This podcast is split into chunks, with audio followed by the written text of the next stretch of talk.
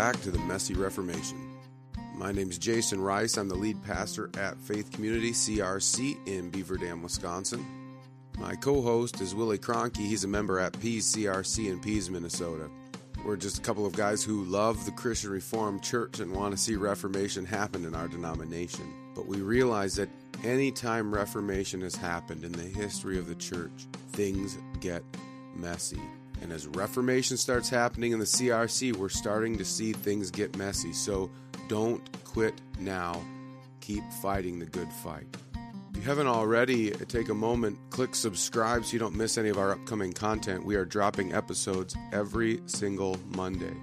Also, take a moment, check out our website at themessyreformation.com. We're posting our podcast there every week along with articles on a regular basis. Since last week was Thanksgiving week, we decided to take the week off to celebrate God's goodness and mercy with our families. So, this week's podcast is going to be a little different. I'm sharing my Thanksgiving sermon, which is my first sermon back in the pulpit since going in the hospital about three months ago. I pray that it would be a blessing to you and a reminder of God's grace and mercy in our lives. May we always keep our eyes on Christ.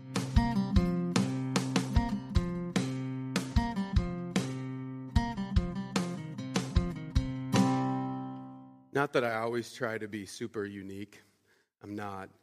But I don't think I've ever heard a Thanksgiving sermon on this. um, unique passage, uh, but one that's been on my heart and mind a lot over the last three months. Um, but as we come to God's Word, let's come to Him in prayer one more time. Father, what an opportunity uh, to be here with your people tonight and just to be reminded of the many ways you pour out blessings on us. Father, we are thankful for this country in which you've placed us, this city, this church, the families that you've given us, all the blessings that you pour out on us, but Father, more important than all of that, we're thankful that you're our God. Uh, we're thankful for who you are and the way you care for us, even if we don't see all the blessings, Lord. We're just thankful. And as we come to your word, Lord, now we, we want to hear you speak. We know that you have the words of life, and so we come to you over and over again. And so we just pray that you would meet us here in your word this morning, and that you would speak through us and through me, and that anything that would distract us from hearing what you have to say to us this morning would just be removed and that we would hear you clearly and powerfully tonight. Lord, we pray that you would open our ears to hear, our eyes to see, and our hearts to receive what you have to say to us this morning. And all God's people said, Amen. So our passage is 2 Corinthians 12, 7 through 10. Uh, this is the Apostle Paul writing. So, to keep me from becoming conceited because of the surpassing greatness of the revelations, a thorn was given me in the flesh, a messenger of Satan to harass me, to keep me from becoming conceited. Three times I pleaded with the Lord about this, that it should leave me. But he said to me, My grace is sufficient for you. My power is made perfect in weakness. Therefore, I will boast all the more gladly of my weaknesses, so that the power of Christ may rest upon me. For the sake of Christ, then, I'm content with weaknesses, insults, hardships, persecutions, and calamities. For when I am weak, then I am strong. It's fairly obvious why that's been on my mind and heart lately. Um, it's, a, it's an interesting experience uh, waking up in the hospital after being in a coma for a couple of weeks. you don't know where you are, what's happening. Um, and so the nurses have this kind of routine thing that they do. They, they have a list of questions that they ask you um, What's your name? What's your birthday? Um, what day is it? Which is really hard to remember, even when you're clear when you're in the hospital. And then, why are you in the hospital? And they ask these questions every day, not just when you first come out, because they just, every morning they come in, they check them off on their clipboard and, and walk out the door. It's just pretty routine to make sure you're oriented to reality. Um, uh, but after a couple of days, I got tired of answering the questions over and over again, so I decided to mix it up a little bit. And so the nurse came in with her clipboard and kind of looking down and said, uh, What's your name? Jason. Uh, when's your birthday? March 6th. What day is it? Uh, sometime in October. Um, why are you in the hospital? Because I'm an idiot. it was the best look I saw on the face of a nurse the whole time I was there. They, they looked up from their clipboard, and, and of course, nurses are naturally caring and sweet, and so they're like, no, no, no, you're not an idiot. You're COVID. It's it's because you got COVID. That's why. It's not your fault. And, and uh, I had to explain my, I just kind of smiled and thought, well, that was fun. Um, and, uh, but I had to explain myself that part of the reason I got so bad is because I thought I was stronger than I was. I'll kick it. And I waited and I waited and I waited and I waited and I waited. And so I was an idiot to think I was stronger than I was. And it's not the first time I've been an idiot to think I'm stronger than I am. Uh, my brother reminded me of that and said, You know, 20 years ago you almost died too for something kind of similar. Stop. Um, and so God has to keep reminding me that I'm not as strong as I think we are. And it's kind of this thing inside of all of us that we all think we're stronger than we really are. We don't like to admit that we're weak, and we really don't like the word helpless. Um, I intentionally put it up there because Paul says weakness, and helpless is stronger than weakness, but helpless makes us go, ooh, I don't like that. I'm not helpless. And, and we're in this culture that really, really doesn't like helplessness or weakness because we're in a culture that's gotten rid of God. And if you get rid of God, who's left? You. And if you're just a weak little nobody and there's nothing else, that's really scary. And so we're a culture just kind of like this mantra is like, no, you're strong. You may think you're, you're really strong. Just forget it. And if anybody starts to show weakness, they kind of cover it up. They pretend it's not there, hope it kind of goes away because we have to be strong. And, and we could, ne- could you imagine anybody getting up and saying, I'm really thankful for how helpless I am?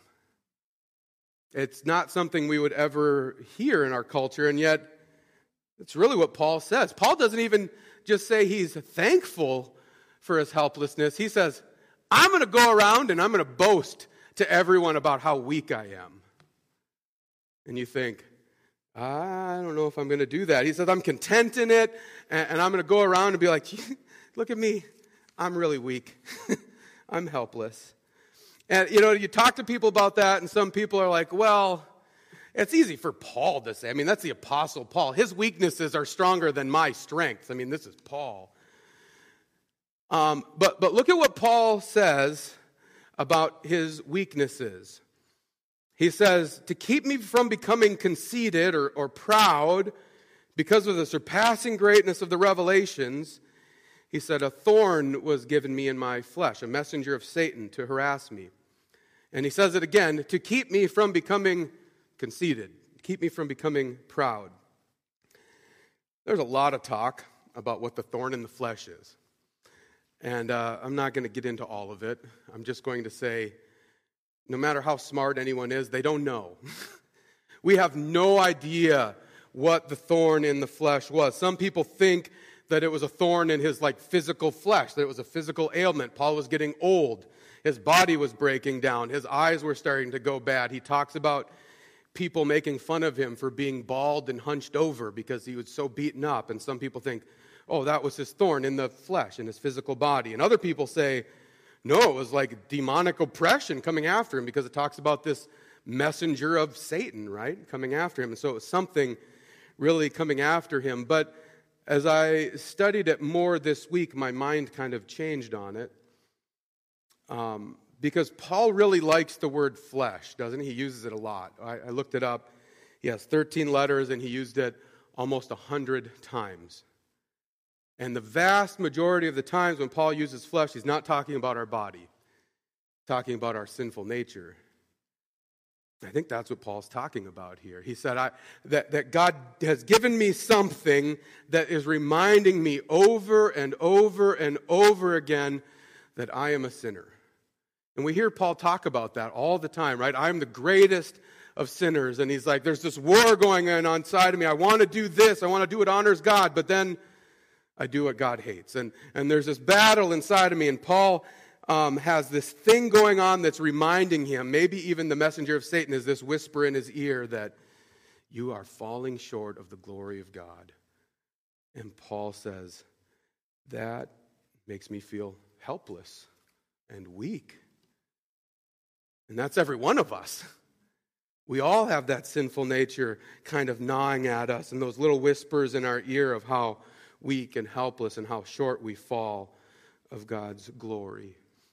But Paul talks not only about this internal weakness, but he talks about the, the external weakness that he has. He says, I'm content with my weakness, and then he explains it with insults, hardships, persecutions, and calamities.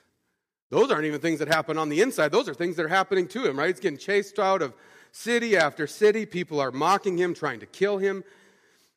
And he says, I'm just tired. I'm weak. I'm worn out from life. And we are too. Right? We've had a rough year and a half. We're all tired and weak. We, Larry said the, the wrong that seems off so strong, right? We look at the world and we think, oh, when's it going to end? I'm tired of it. I'm wore out. I'm weak. And, whether we want to admit it or not, we're all really helpless, both internally and externally. I mean, if you think about it for a moment, um, maybe not the best analogy, but I think it'll ring true. If I were to walk up to you right now to think about your internal weakness and I slapped you across the face, what would be your initial reaction? I bet your hand would come up. or to make it worse, what if I walked up and I slapped your wife in the face? Man, you'd be on me like a lion. Um, because you got this like, my kids like it when I do that kind of stuff. Um, there's this thing inside of you, right, where you're, you're almost helpless in how you immediately respond in those moments because your sinful nature's there. And Paul says your sinful nature's waging war against the spirit and it prevents you from doing what you want to do or what you should do. And you almost feel helpless you are helpless to overcome that in, a, in yourself. And externally, we're just as helpless, right? Um, try to change the weather once. Right? Tomorrow you got family coming over. Maybe you want to go outside and nice, beautiful day. Try to change that. Try to add an hour to your life. Jesus said, try to grow hair on your head. Or something that's maybe more practical. Try to prevent yourself from anything bad ever happening to you. Or something even more personal, try to heal yourself. You know, if you talk to a doctor, they say they can't heal you, right? All a doctor can do is cause injury. They can cut and take things out, but they cannot heal you. Only your body can, and through that, it's God. You are completely helpless. There's nothing I can do to make my lungs heal any faster. I just have to be patient. We're helpless and we hate it. And then we're told to be content in your weakness. We're told to boast in our weakness or to be thankful in our weakness. And how, how do you do that? Well, Paul pleads with God. He says, I'm feeling really weak, right? I've got this thorn in the flesh. God, take it away, please. Take it away. Take it away. And God doesn't take it away, but God comes to him and says, My grace sufficient for you, because my power is made perfect in weakness. And at the very end, Paul says, When I'm weak, I'm strong. My, my, my paraphrase of that is Paul's crying out to God, saying, Help me, I'm weak, I'm not strong enough to overcome the sin in my life. I'm not strong enough to endure this trial and difficulty. Help, Lord. And the Lord looks at him and says, You're right. You're not strong enough. You can't do it. But I am. My grace is strong enough. Trust me. Have faith, and you'll experience my strength. And, and it's interesting as I, I, thought about these verses, because these are really popular verses. You see them all the time, right?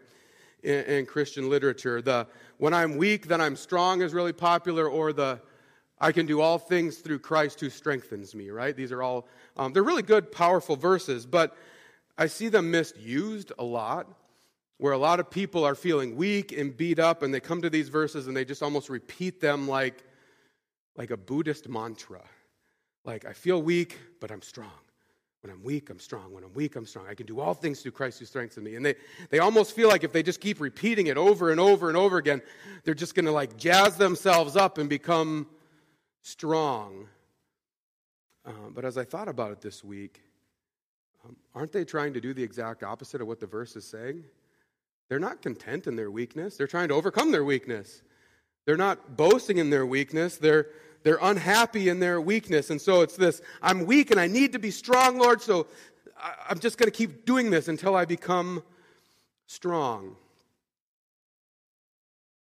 And another thing I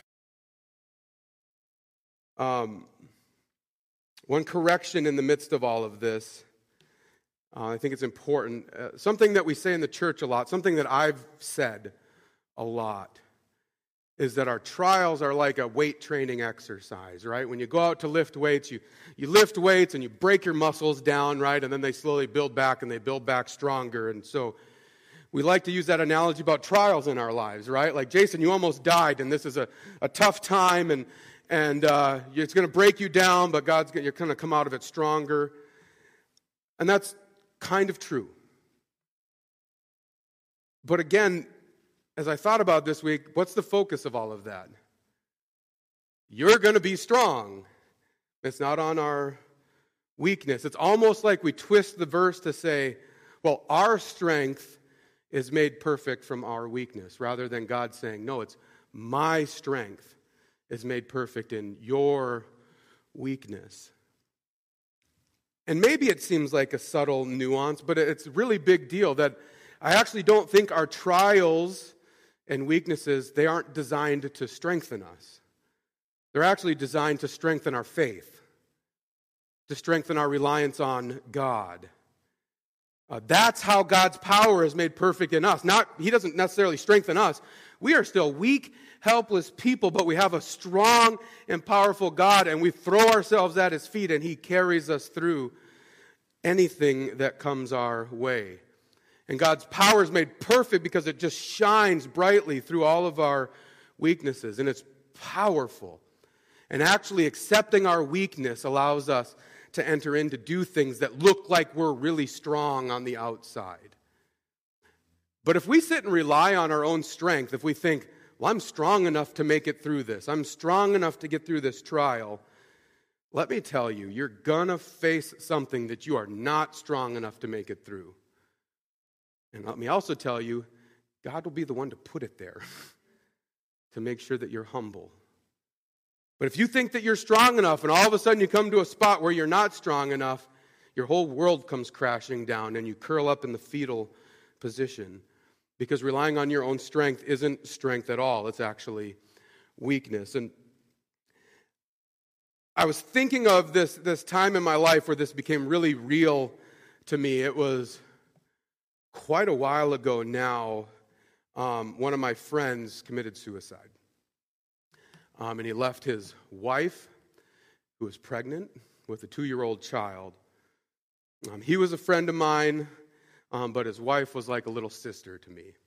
And so it was really, really tough. And she was struggling, and she kind of went off and locked herself in her room and, and wouldn't talk to anybody for a day or more. Um, and eventually I got a phone call from her dad, and he said, I don't know why, I don't understand it, but she wants to talk to you. You're the only one she's going to talk to. Now, contrary to popular opinion, pastors don't have the answers. And pastors don't really always know what to say. What are you going to say in that moment?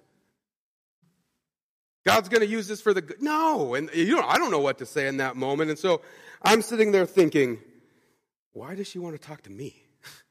I'm struggling with this. I, I don't even know how to, I'm still trying to process what happened. I'm broken. I'm weak. I have no idea what to say. I don't know what I'm doing. I don't think I'm even sensitive enough to, to help her through this. I'm kind of blunt and I don't know. And I was just made painfully aware of my weakness and my helplessness to actually help her. But I went. Why? Because I was good enough, strong enough? No, because God put it on my heart. You get your butt over there.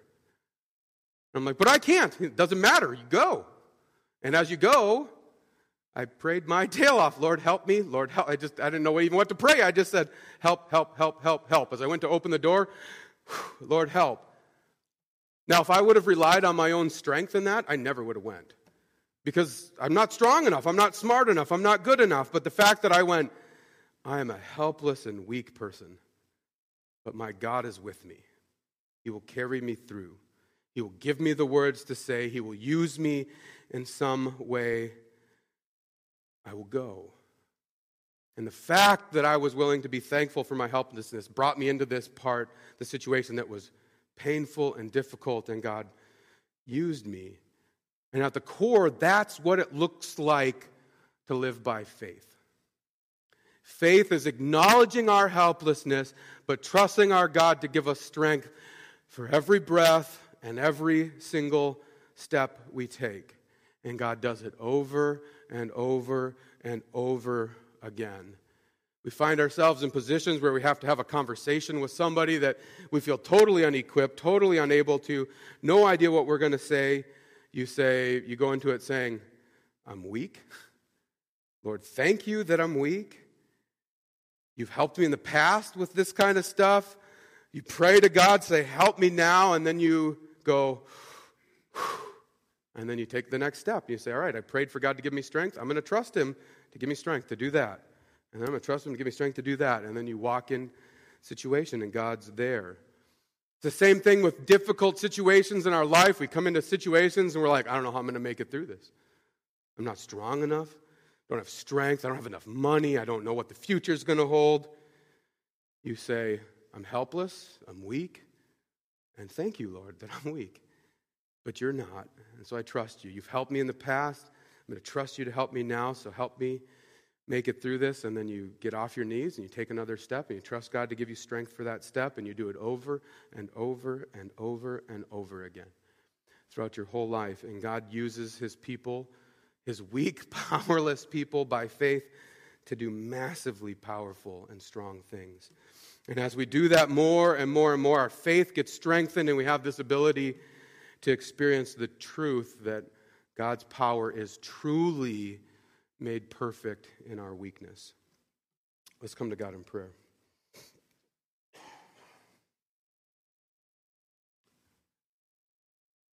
Lord, we thank you for your patience with us.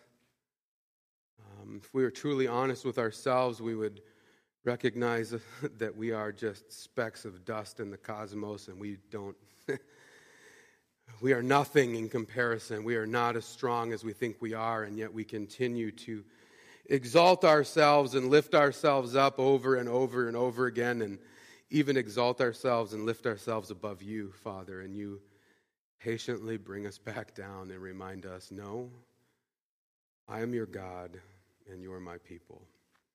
We thank you for your faithfulness. And Lord, we, we just confess our sins of pride and arrogance and how often we look to ourselves and our own strength to move forward. And Father, we just, we thank you for the forgiveness that you bring, that we don't have to be stuck in our, our confession, but you forgive us and then you empower us to live the lives you've called us to live. And so, Father, we pray that you would empower us as we leave here. Give us strength to continue to do the work you've called us to do. Give us strength to truly rest in and be content in and be thankful for our helplessness. And give us strength to truly open our lips to sing praise and glory and honor to you. And all God's people said, Amen. That's all we have for this week. Stay tuned next week when we interview Matt Ford. But until then, don't forget this is Christ Church, and He bought it with His blood. And we've been warned that wolves will come in trying to destroy the flock. So keep a close watch on your life and on your doctrine. Preach the word in season and out of season, and keep fighting the good fight in this messy Reformation.